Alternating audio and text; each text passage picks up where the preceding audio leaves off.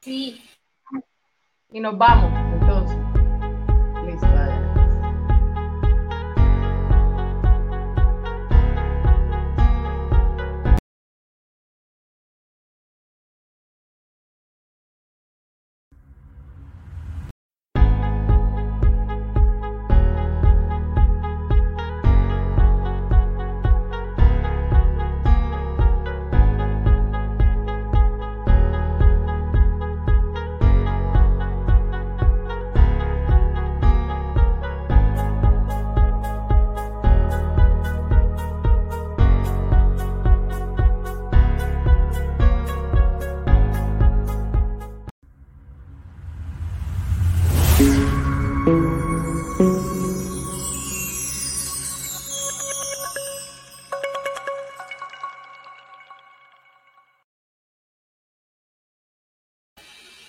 Buenas noches a todos y a todas los que nos acompañan el día de hoy. Es grato tenerlos en esta nueva entrega de Psicoarte Podcast junto a mis compañeras Leiden, Jessica y Ladies. Bienvenidas chicas, ¿cómo están el día de hoy? Hola Lau, bendiciones a todos. Un abrazo familia, podcast, bienvenidos a todas las personas que nos están acompañando. Chicas, ¿cómo han estado? Bien, bien, ya despertándome a 2 de la mañana del día 22 de julio, aquí en Costa excelente, con la mejor actitud. Wow. Bien, ¿cómo horas en México? Sí. Acá las 9 de frontera, este, Ciudad de México ahorita tiene la misma hora que Colombia, las 10 de la, de la noche.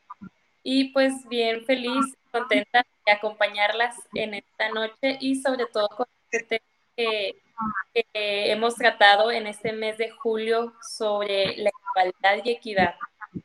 Se me hace muy, muy interesante, Lau. Sí, y, ¿cómo? Que de hecho lo hemos venido como, como trabajando durante todo este mes, masculinidad, las masculinidades, entonces también hablamos un poquito de eso de equidad de género, igualdad, entonces hemos venido retomando, la vez pasada, el miércoles 14, también hemos venido como retomando esos temas con, eh, de empoderamiento, entonces cómo ha sido también ese empoderamiento con las mujeres, Entonces ha sido como un mes interesante allí para poner a reflexionar a todos los que nos escuchan. Sí, realmente, chicas, eh, ha sido un mes productivo desde la parte de empoderamiento, género, diversidad e inclusión, ¿cierto? Y eso nos lleva a repensar, como nos menciona Giovanna Romano, que, qué sería si las niñas y las mujeres mereciesen esos mismos derechos, una dignidad, pero que la igualdad de género también haga parte. O sea, eso nos genera también una economía global y que el planeta esté dentro de un equilibrio. Imagínense si el PIB mundial del 3,9% y acompañado de una disminución del 59,6% de dióxido de carbono, pues liberado a la atmósfera, habría una caída del 9,punto del maltrato infantil. Es decir, que como me decía alguien, puede sonar cliché o puede sonar un poco eh, utópico hablar de igualdad y de equidad, pero realmente es necesario tanto para la economía mundial, también como la parte eh, natural, ¿cierto? Entonces eso implica que entremos en procesos de educación, o mejor dicho, como dirían actualmente, coeducación. Cuando coeducamos formamos a niños y niñas bajo nuevos estándares y nuevos modelos de igual, igualitarios, ¿cierto? Es un nuevo modelo en el que implicaría reeducarnos desde el hogar y tomar ese modelo y llevarlo a las instituciones. Tocando eso, también se habla desde la teoría de la socialización, que implica la inclusión de estos términos pero de, no desde una parte fragmentaria en el que hablamos de machismo y feminismo, no, sino desde la parte jurídica y desde la parte ética, porque como ahorita vamos a ir dialogando, tenemos esta bolsita aquí y pues nuestras chicas van a elegir algo, ¿cierto? Y de allí es donde vamos a saber qué significa igualdad, qué significa equidad, cuál es la diferencia, ¿cierto? Entonces, chicas, yo voy a sacar algo de esta bolsita, una figura geométrica o el signo de igualdad, ¿sí? De igualdad y de diferencia. ¿Están listas para esto? Pero ¿cuáles son las preguntas que están dentro de esa bolsita? Lo sabrás luego de que me digas, saca algo. Laura, esto no nos lo esperábamos. Sí, sí. Esto es una nueva técnica. Aquí una nueva estrategia. Una nueva estrategia. Sí, sí, una nueva estrategia. Esto es súper divertido. Sí, para compartir la información. Entonces, ¿quién quiere ir primero o las escojo yo? Yo me a ver, Jessica Tejo. Vamos a ver, cierro los ojos, que no haya trampitis ahí, porque. Oh, oh. A ver, a ver, a ver, a ver. Ay, no. Dirán las personas que de verdad estará sacando no. Taratatán. Bueno, Jessica, este es el signo de diferencia. Entonces, ¿cuál es la diferencia entre equidad e igualdad? Fíjate, Lau, eh, lo importante es porque estos términos llegan a confundirse. Muchas veces es importante psicoeducar sobre lo que es equidad y sobre lo que es igualdad, porque aunque parecieran muy similares, eh, son muy distintos estos términos. Entonces me gustaría empezar con la equidad. La equidad aquí significa que cada uno eh, recibe lo que corresponde o lo que se merece, eh, que cada persona va a recibir lo que se merece. La igualdad, en cambio, implica recibir el mismo trato sin considerar las diferencias. Eh, la igualdad es como tener los mismos derechos ante la ley. El derecho humano a la igualdad siempre va este, aparejado a la no discriminación. Entonces yo creo que así tener estos dos conceptos y esta diferenciación de lo que cada uno merece o más bien este, con la igualdad él implica recibir el mismo trato sin considerar las diferencias. Esa sería la, la gran diferencia entre equidad e igualdad. Genial, Jessy, y totalmente de acuerdo contigo. Y como decía anteriormente, conectando esto desde la parte jurídica, pues hablamos de igualdad, en que todos tenemos los mismos derechos y deberes dentro del ámbito social. Desde la parte ética hablamos de equidad. Entonces, estos dos términos son determinantes para poder hablar de trabajo con la primera infancia, de trabajo igualitario con niños y niñas, ¿cierto? Entonces, continuamos. A ver, ¿O alguna de ustedes quiere aportar a lo que nos comentó Jessie? No, a mí se me viene eh, una imagen de, bueno, una caricatura en donde se, en donde dice igualdad y equidad. Entonces están como dos imágenes. Una imagen como para dar también un poco de contexto, eh, un poco de gráfica, porque yo estoy muy con gráfica, este, para poder tener los conceptos un poco claros Generalmente, esa gráfica en donde están todos, está la paredilla y en donde están todos subidos en una misma, en un mismo escalón, en el mismo tamaño de escalón y están todos subidos. Pero hay un niño, hay un anciano, hay un señor alto, hay una, hay una señora que es más bajita, y así todos tienen igual, igual este grosor de escalón. Y en la paredilla, pues obviamente el señor alto puede ver, pero el niño no lo puede ver pero la señora que está, que, eh, que tiene unos 60, 62 no puede ver eh, más o menos. Entonces a eso me, a eso me, eh, me, lleva el concepto de igualdad. Y a lo que es equidad, me lleva el concepto de que realmente pues el niño tiene más grosor para poder ver mejor después de la paredilla, el señor alto pues tiene un poco menos y así tiene cada uno en su, eh, correspondiente. eso me lleva a esa imagen. No sé si estoy, si estoy eh, disvariando diciendo lo que no es. No, totalmente. Hacen, de hecho, el concepto de, igualdad eh, comenta que es este trato como eh, homogéneo para todas las personas independientemente de sus características, de sus circunstancias. Es cuando mencionas estos dos escaloncitos donde no importa si no alcanzas a ver, pero el mismo escalón es para ti como para la otra persona.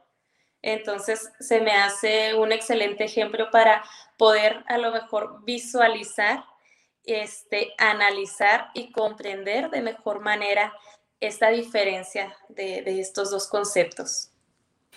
Sí, así es. Y añadiéndole un poco a lo que menciona Jessie, se dice que es una gran batalla lograr ese desarrollo de la igualdad, porque hay una brecha mucho mayor que antes.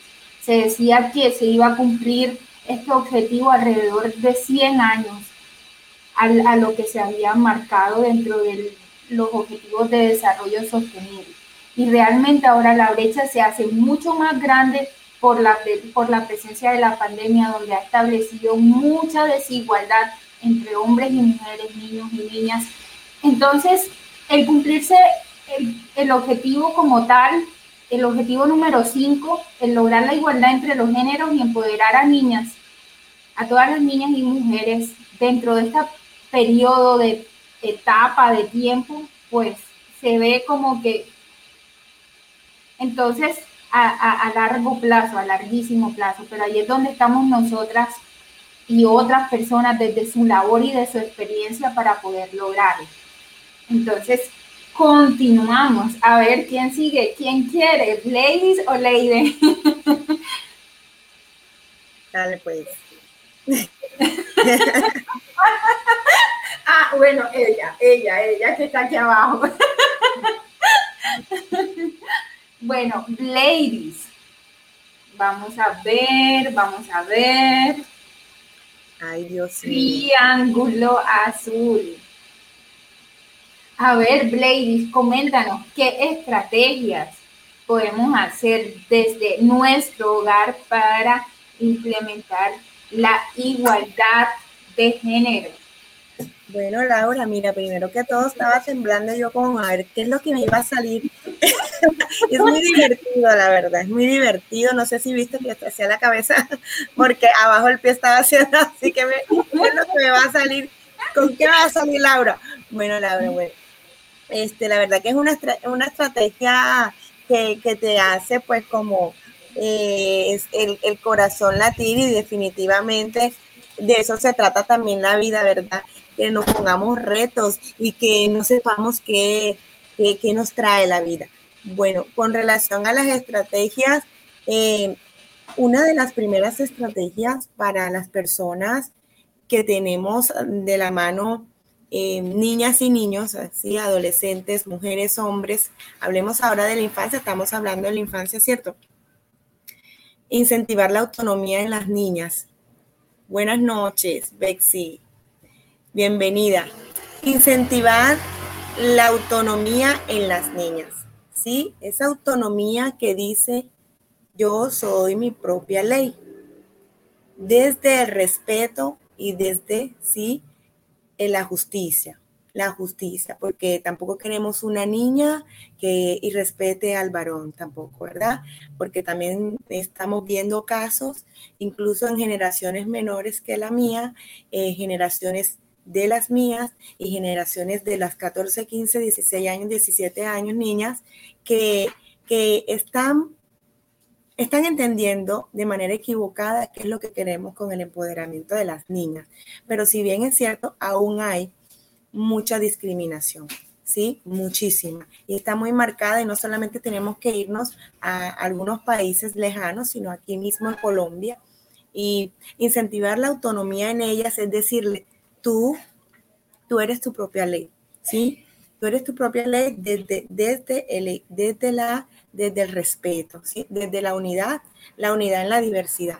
Cuando entendemos que somos distintos, sí, que todos somos distintos, que hombres y mujeres no somos iguales y nunca lo vamos a hacer, pero que tenemos los mismos derechos, ¿cierto? Hablamos de, de, que yo acepto al otro, a esa otra edad, ¿sí? Para marcar, ya abarcar eh, ya los géneros femenino y masculino, hablemos de la otra edad, ¿sí? ¿Cómo, ¿Cómo yo arropo a esa otra edad y la respeto? Y en justicia me uno en sus en su diversidad, en sus características distintas a las mías. ¿sí? Somos mujeres, somos distintas a ellos, somos el complemento de ellos. Entonces, en esa autonomía también, eh, hablarles a esos chicos de respeto hacia ellas y de ellas de respeto hacia ellos.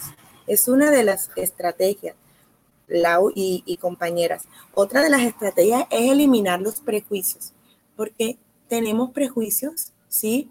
Prejuicios machistas Incluso las mujeres somos más machistas. Bueno, somos no, porque realmente creo que ninguna de las que estamos aquí o las personas que nos están escuchando, eh, no, no hay machismo, hay ni feminismo, hay mal, mal enfocados.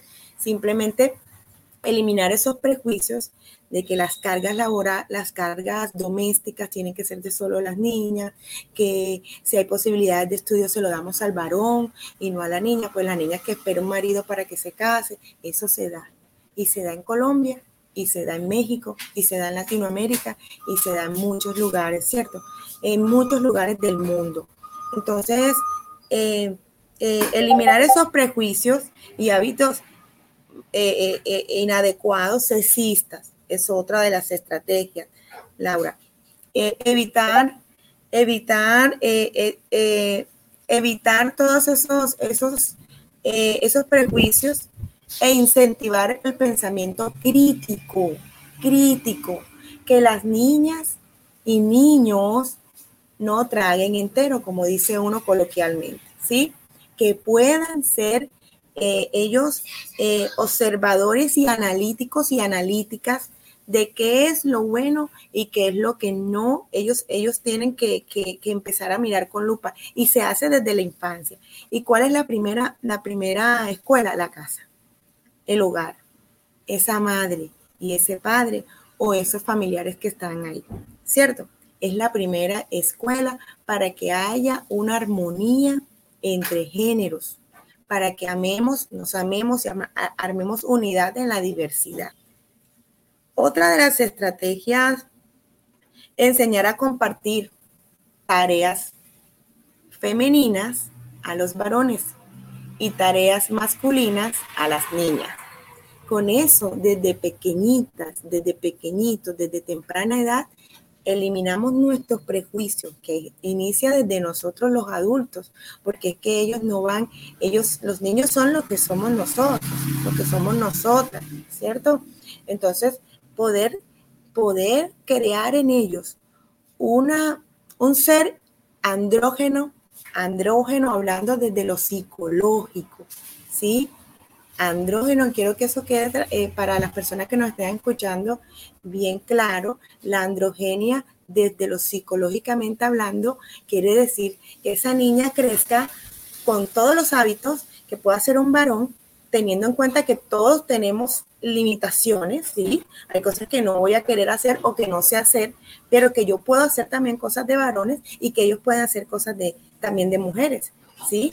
Eso, eso llevaría a una libertad al ser humano y a unas adecuadas relaciones de pareja en el futuro. Eh, Laura Leiden y Jessica, qué otras estrategias, bueno, eh, podríamos hablar de este tema, ¿verdad? Largo, largo y tendido porque da para ello. Fíjate, qué bueno que, nos compartes estas estrategias y hay una que a mí en lo particular no, no comento que sea solo en México, pero algo que yo les comparto a ustedes es que el mexicano se caracteriza mucho por su humor, por los chistes, por el, por el sarcasmo, es algo que caracteriza mucho eh, al mexicano. Si cuando tengan la oportunidad, bueno, sé que algunas ya han estado aquí en México o los que nos escuchan desde Colombia, eh, caracteriza mucho este humor. Entonces, eh, una estrategia en especial para, para este humor del mexicano es trabajar desde la casa con los chistes o contenidos sexistas, porque hay muchos chistes eh, machistas o feministas eh, que hacemos burla, que hacemos gracia, que nos reímos. Entonces, eh, inconscientemente, desde estos chistes, desde estas frases donde se me viene una a la mente, es que se les dice, sobre todo a las mujeres, date a respetar, date a respetar si vas a salir. Este, eh, empecemos a educar desde ahí, de educar en la primera el momento que les comento de los chistes, a evitar estos chistes sexistas o, machistas y feministas, pero también estas expresiones como el date a respetar cuando vas a salir, yo como madre de un varón también le puedo decir y educar a mi hijo diciendo no es un no y se respeta. Este, también a mi hija. Es aquí donde entra esto de donde no hay género, o sea, no mi hija no tiene que darse a respetar si es que un hombre también sabe respetar los límites. Entonces todo esto va desde, yo diría que más que la infancia, que los adultos nos podamos educar en perspectiva de género. Eh, les comparto yo que, que estoy llevando eh, la maestría y nos impartieron esta clase de, de perspectiva de género y yo quedé sorprendida porque sí, creo que falta mucho por hacer todavía, pero pues vamos avanzando y se han logrado muchas cosas.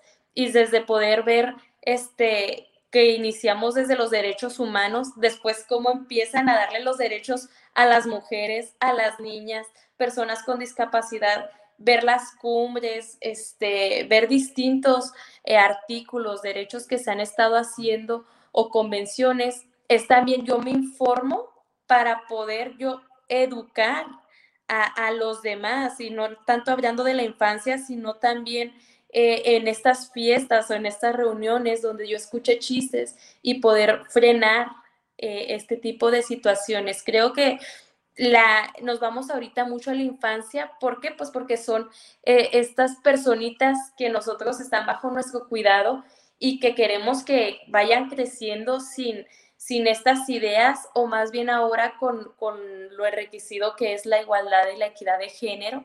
Entonces, pues gran parte va a ser un, gran trabajo de nosotros, de, los adultos. Entonces, eh, paso eh, a ti, Lau.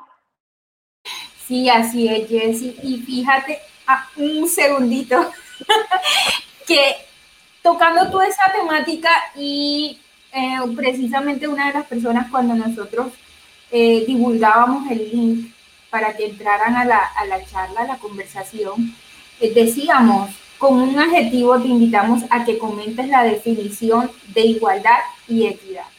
Y esta chica nos dice, mis dos adjetivos son corresponsabilidad y balanza. Y ahí entraría eso que tú nos comentas, la corresponsabilidad del adulto a redirigir al niño a un, a un proceso igualitario y equitativo. Es decir, yo como adulto soy el ejemplo primario de mi hijo e hija, de mi sobrino, de mi sobrina, para que se lleve a cabo todo esto. Y otro punto muy importante que me encantaría resaltar y que tú lo dijiste es cuando sabemos de nuestros derechos, los hacemos respetar. Es decir, que ya con las convenciones planteadas, con los objetivos dados, el hecho es ahora cumplir la función de ser esos voz a voz de cada una de esas convenciones y objetivos dados, porque no solamente hay convenciones de equidad de género en general, sino equidad de género desde la discapacidad, equidad e igualdad de género desde tal, y cada, cada convención, cada confluye en una sola cosa, en que todos tenemos unos derechos que deben ser cumplidos y realizados con una corresponsabilidad estatal personal y familiar. Es decir, que somos un entretejido de redes en el que todos somos corresponsables de lo que sucede. Puede sonar como un poema o un verso, pero realmente es así.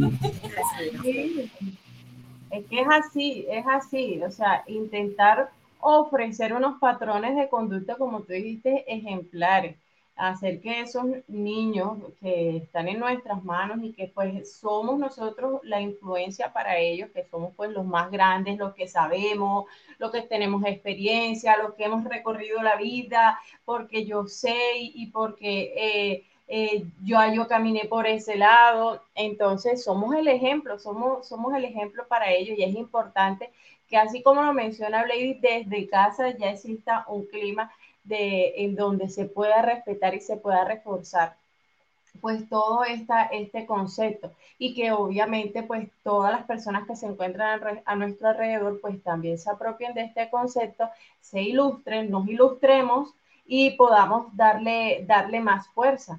De igual forma pues darle como ese seguimiento durante ese desarrollo que va teniendo evolutivo, cognitivo el niño, ya, llámese hijo, llámese sobrinos, llámese... Eh, eh, a las personas o los pacientes infantes que nosotros tengamos, en fin, pero hacer ese seguimiento también de esas concesiones que muy probablemente tienen erróneas y que se afiancen dentro de su entendimiento el poder establecer la diferencia y el poder entender con propiedad realmente cuáles son esos, esos, esos clichés o, esas conductas o, esas frases sexistas o esas frases que muy probablemente eh, nosotros a veces hasta de, eh, nos, nos, reímos, ah, ja, el niño mencionó esto, ah, sí, sí, ja, ja, y afirmamos ese concepto. Entonces, la idea es también eh, ir cambiando a poco. No es fácil, no es fácil cambiar una cultura, por lo general, pues Jessica hablaba que los mexicanos que hacen eh, muchos chistes, etcétera, pues también los costeños. los costeños hacemos bastantes chistes y bastante, eh, mencionamos mucho, muchas muchas situaciones muy, muy alegres y muy abiertas, como, como pues de cierta manera eh, nos caracterizamos, muy jocosos. Entonces también como, caramba, revisar un poco esas formas en las cuales también nosotros estamos hablando y de las cuales también nosotros estamos construyendo para la sociedad y construyendo y siendo ese ejemplo también para los niños. Y ahora que estaba mencionando Jessica, eh, se me vino a la mente también otra imagen, otra imagen, eh, Blady, fue Blady, en la que ella hablaba y eh, se me venía a la mente las dos imágenes que incluso las vi, las vi en Instagram. Era la imagen de la mamá que tiene a su hijo eh, y que tiene, este, y tiene pues a su esposo. Y la imagen de la chica soltera que tiene su maleta, que tiene su copa de vino. Y así sucesivamente varias imágenes en las que no es que si, si una mujer o si un hombre este, está haciendo algo, entonces, mm, eh, es decir, si la mujer está haciendo algo y no, y la mujer debe tener una familia, o la mujer debe estar eh, comprometida y debe tener sus hijos, entonces está mal que se vaya de viaje, o no se ve bien, perdón, o no se ve bien de que esté disfrutando, entre comillas, pues la vida y esté conociendo y ampliando sus horizontes y sus conocimientos. De cómo se ve en esas dos imágenes me, me, me, recordó mucho en eso de que, pues bueno, si está bien también, tanto hombres como mujeres se pueden hacerlo. Eh, pueden hacer una cosa, pueden hacer otra cosa, eso no, eso no está escrito de que se debe hacer o no se debe hacer. Entonces me recordó mucho esa imagen, voy a buscarla y la voy a colocar en Instagram o la voy a colocar en Facebook para que eh, me entiendan un poco a lo que me refiero, pero me hizo recordar pues esas dos imágenes allí. No sé si ustedes las han visto en Instagram o las han visto. Ay, Jessica, sí, me pareció, se me, vino a la, se me vino a la mente enseguida. Fíjate, y aquí me, me, gusta compartir, es como un libro, cuando lo leen varios lectores, cada quien puede percibir eh, algo distinto en esta lectura. Entonces, ahorita que, que tú veías lo, bueno, más bien que nos compartías cómo la percibías, yo la percibí en esta forma en que a lo mejor para mí puede ser que yo me realice como persona al ser madre de, de, pero puede ser esta otra parte donde yo también me sienta realizada al viajar, al, al estar este, una vida de perseguir mis sueños o de estar trabajando. Entonces es realmente este rol de, de ser madre a lo mejor no, no precisamente quiere decir que sea el éxito de las mujeres, porque ojo, aquí volvemos a entrar a estas creencias que les digo, eh, es un poco complicado quitar porque viene de muchos años atrás, viene de, de, hace mucho, mucha historia, donde se da el para qué estudias si, si tú debes de mantener a tu, a tu marido feliz, o sea, aprende a cocinar. Entonces, si se fijan ahorita actualmente, hemos cambiado muchísimo ese concepto. Ahorita ya las mujeres, tanto mujeres como hombres, estudian, estudian, quieren trabajar, quieren, está como que esta parte eh, más equitativa en yo trabajo, tú trabajas, eh, yo quiero alcanzar ciertos sueños o hasta me acuerdo mucho del esposo de, híjole, se me hace que era de Brady, sí, totalmente, ya me acordé, eh, de Sergio, porque qué ilusión le hacía cargar, este, usar, ustedes le llaman canguro, cangurera, sí, entonces es desde ahí poder decir, no existe este género, esto es únicamente exclusivo para el sexo femenino o masculino. Y a mí para cerrar me gustaría este ejemplo, yo lo amo mucho, que es ponérselos a los niños o hasta a los adultos. Yo lo he utilizado con, los adultos, el dibujar la silueta de, una mujer, o sea, un vestidito, o, y la silueta de, un hombre. Eh, la pura silueta exclusivamente y poner qué creo yo que es lo que hace una mujer o cómo debe de ser una mujer. Dentro de esta silueta poner pues una mujer tiene que ser linda, tiene que ser este, gentil, amable, amorosa, eh, todas estas palabras que a mí me suenan a lo que le corresponde hacer a una mujer. Y luego ya después pasamos al, al, sexo masculino, decir, ¿qué creo yo? No, pues trabajador, él es proveedor, este, un hombre tiene que ser fuerte, un hombre tiene que ser este, alto, grande, eh, cuidador. Y entonces, exacto, hasta esta imagen que tenemos de fortaleza, no nada más física, sino hasta emocionalmente, el hombre tiene que ser fuerte emocionalmente. Y por fuera, ver en qué cosas sí somos iguales. Entonces, es muy impactante poder ver esto que es socialmente construido, lo que yo creo que le corresponde a cada género, con lo que realmente, pues, un hombre también llora. Entonces eso va fuera de, o sea, ambos lloramos, ambos pues, somos humanos, ambos, entonces empezar a contrarrestar como estas dos partes es bien, bien interesante, sobre todo ver también con qué prejuicios nosotras eh, cargamos independiente de decir, ay, tengo que empezar a trabajar un poco más con esto, o yo sigo utilizando en mi diálogo, eh, distingo de, femenino y masculino, y decir, bueno, no, pero eh, es, les digo, es un gran trabajo, pero este ejercicio creo que es importante para, para quien nos esté escuchando y lo pueda realizar y llevar a cabo. Sí, así es, Jessie, y llevarlo a cabo pues dentro de sus hogares. Igual pueden crear una maqueta con sus niños de lo que es eh, la, figura femenina y la figura masculina, ¿cierto? Y trabajarlo desde esa, eh, tanto la parte corporal, porque pueden pues figurarlo dibujándolo o con su corporalidad identificar qué es lo que realmente piensan y opinan de lo que es hombre y mujer, ¿cierto? Y los roles de cada uno también me gustaría como dentro de todo lo que hemos hablado y dialogado, porque ya se nos está acabando el tiempo, darle unos tips que se han tocado en charlas anteriores y que pues sería muy bueno retomarlos y tenerlos en cuenta. Y es que dejar a los niños que elijan los juegos y las competencias que ellos deseen. Es decir, si la niña jugar con la muñeca, el niño jugar con el carrito, la niña jugar con el carrito, dejarlo ser libre, elegir los juguetes que ellos deseen Segundo, ser un modelo, un rol, un padre que, eh, que sea un modelo o una madre de lo que queremos que ellas sean a futuro.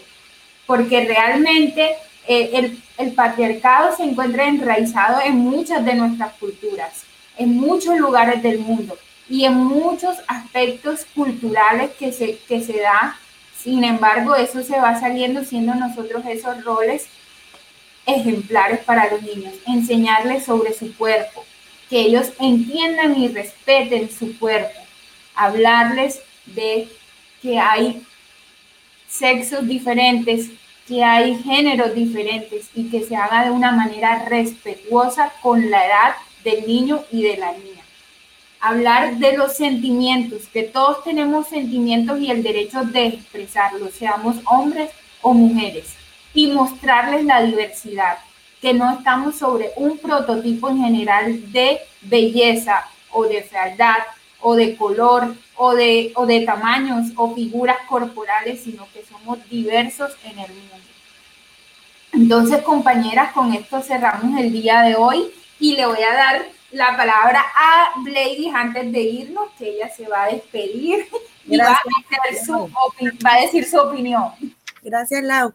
Lau, mira, ahorita que estaban conversando todas ustedes, creo que inició Leiden, no, Jessy, eh, con, y lo continuó Leiden con los comentarios sexistas, me acordé de una anécdota y la voy a decir muy rápidamente porque hay que también enseñar a, las personas que nos están observando en el día de hoy y no los que nos van a seguir observando durante este, lo que, lo que dure este video, es que también puedan detectar, hola Elena, que podamos detectar en, las, en los colegios profesoras y profesores que puedan hacerle daños, daños psicológicamente a los niños. Como, por ejemplo, lo viví en un colegio un, había un niñito de cinco años muy guapo, hermoso físicamente, y le decían, él, le decían, ¿cuántas novias tiene, mi amor? Ay, yo me imagino que tiene cinco novias. Ay, lo más jocoso, y el papá, sin que las profesoras se dieran cuenta, el papá estaba en el colegio y el papá demandó al colegio porque el papá no podía, este, con la indignación de que estuvieran educando en el colegio de manera muy machista, diciéndole a su propio hijo que tuviera, que cuántas novias tenía. Entonces, ¿qué están criando? ¿Qué están educando? Eh, por ejemplo, en ese colegio, y se puede ver en muchos, pero ahí se yo lo viví porque ahí trabajé, y eso fue una demanda de parte del mismo padre, del hombre a las profesoras que le estaban diciendo a su pequeñito, ay, tú sí estás bueno, ay, mira qué guapo, oye, me imagino que tienes varias novias. Y ese tema en la casa es de respeto, en la casa del niño, ¿sí? Imagínense ustedes cómo un docente también puede, puede eh, eh, afectar la psiquis de un varón y de una niña, ¿sí? Y entender antes de cerrar que el abuso sexual infantil es tan doloroso como para la niña como para el niño, porque a veces creemos que los niños no lo sufren o qué tontería, porque tú eres un hombre. Entonces, qué tontería, ¿para qué llevarte a ningún terapeuta ni que nada? Pero resulta que ese hombre sí le dolió ese abuso, pero no le prestan atención desde que son pequeñitos, ¿sí? Entonces, todas esas cosas eh, tenerlo, tenerlo muy en cuenta, nosotros muy pendientes en las escuelas, ¿cierto? Y ser defensores de los niños y de las niñas, ¿sí? Porque ahí está, mira, eh, eh, en el abuso sexual, tanto niños como niñas, sino que los niños callan, o los mismos padres de familia dicen, ay no, pero qué chévere que la, qué chévere que te hicieron esto, oye, ¿cómo te iniciaron? ¿Qué es eso? Y a ese varoncito le puede quedar un trauma, callado, entonces, bueno, eso, mis amigas, para, para tener ahí en cuenta, me pareció que era importante en el momento también traerlo a colación. Jessy, ¿quieres decir algo, Carlitos? No, simplemente este, qué bueno que toca abrir ese punto. Eh, creo que nunca, nunca, nunca va, va a dejar de, de ser un tema importante y estar alerta en cada en cada momento de donde se pueda decir sobre los abusos sexuales infantiles. Entonces, sobre todo ahorita que estamos tocando el tema de equidad e igualdad de género, eh, poder prestar atención a estos ambos sexos, a ambos géneros. Y para cerrar de mi parte, pues me gustaría, eh, para poder educar a, a los niños, hay que educarnos primero nosotros. Entonces, desde saber las diferencias, tomar eh, les digo, toda la información que tengamos al alcance ahorita que está en Internet, desde perspectivas de género, eh, orientación sexual, este, eh, qué es sexualidad, porque todavía hay temas ahí que, que creemos saberlos y, y pues no, ahorita hay mucha información sobre las orientaciones,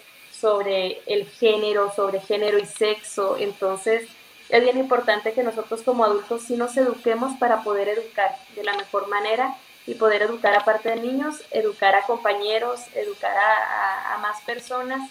Y pues ojalá y no sea mucho lo que falte este, por, por seguir haciendo o que cada vez se noten los cambios un poco más rápido, eso creo que nos corresponde a, a, nosotros, o sea, no, no va a ser eh, eso responsabilidad de alguien más. Entonces, pues, chicas, otra vez un gusto esta noche estar con ustedes y escucharlas, llevarme cada cosa de, cada una y pues también a la gente que está ahorita con nosotros aquí al pendiente como cada miércoles. Gracias, Jessie. Entonces, Leiden, o... No, yo para finalizar es como más que todo puntualizar esa enseñanza con los juegos, sobre todo pues como estamos tratando y como estamos hablando de los niños, con los juegos es importante que ellos vayan desarrollando y, que ellos vayan fomentando, que nosotros vayamos fomentando en ellos con ese desarrollo inclusivo entre los juegos. Y que pues ese rol masculino, rol femenino, que es que los niños van para acá y los niños van acá. No, que ellos sean los que escojan, que ellos sean los que quieran, que ellos vean este, cuáles son, eh, qué es lo que les gusta a ellos y no encaminarles solamente hacia un lado. De hecho, ayer comenzaron las Olimpiadas y, pues comenzaron, a, comenzaron las Olimpiadas con, la, con las jugadoras de fútbol femenino y ella, Estados Unidos y eh, creo que era Alemania. Entonces, pues bueno, chévere que también ellas juegan fútbol y que también pues nosotras tenemos nuestras habilidades. Entonces, partiendo desde el, desde el juego, partiendo desde... Eh, esa, esa, esa inclusión desde los juegos, nosotros podemos también enseñar a nuestros niños en las casas, en el colegio, muy, muy, muy importante también en el colegio, que es donde se continúa ese proceso y es donde se continúa esa enseñanza.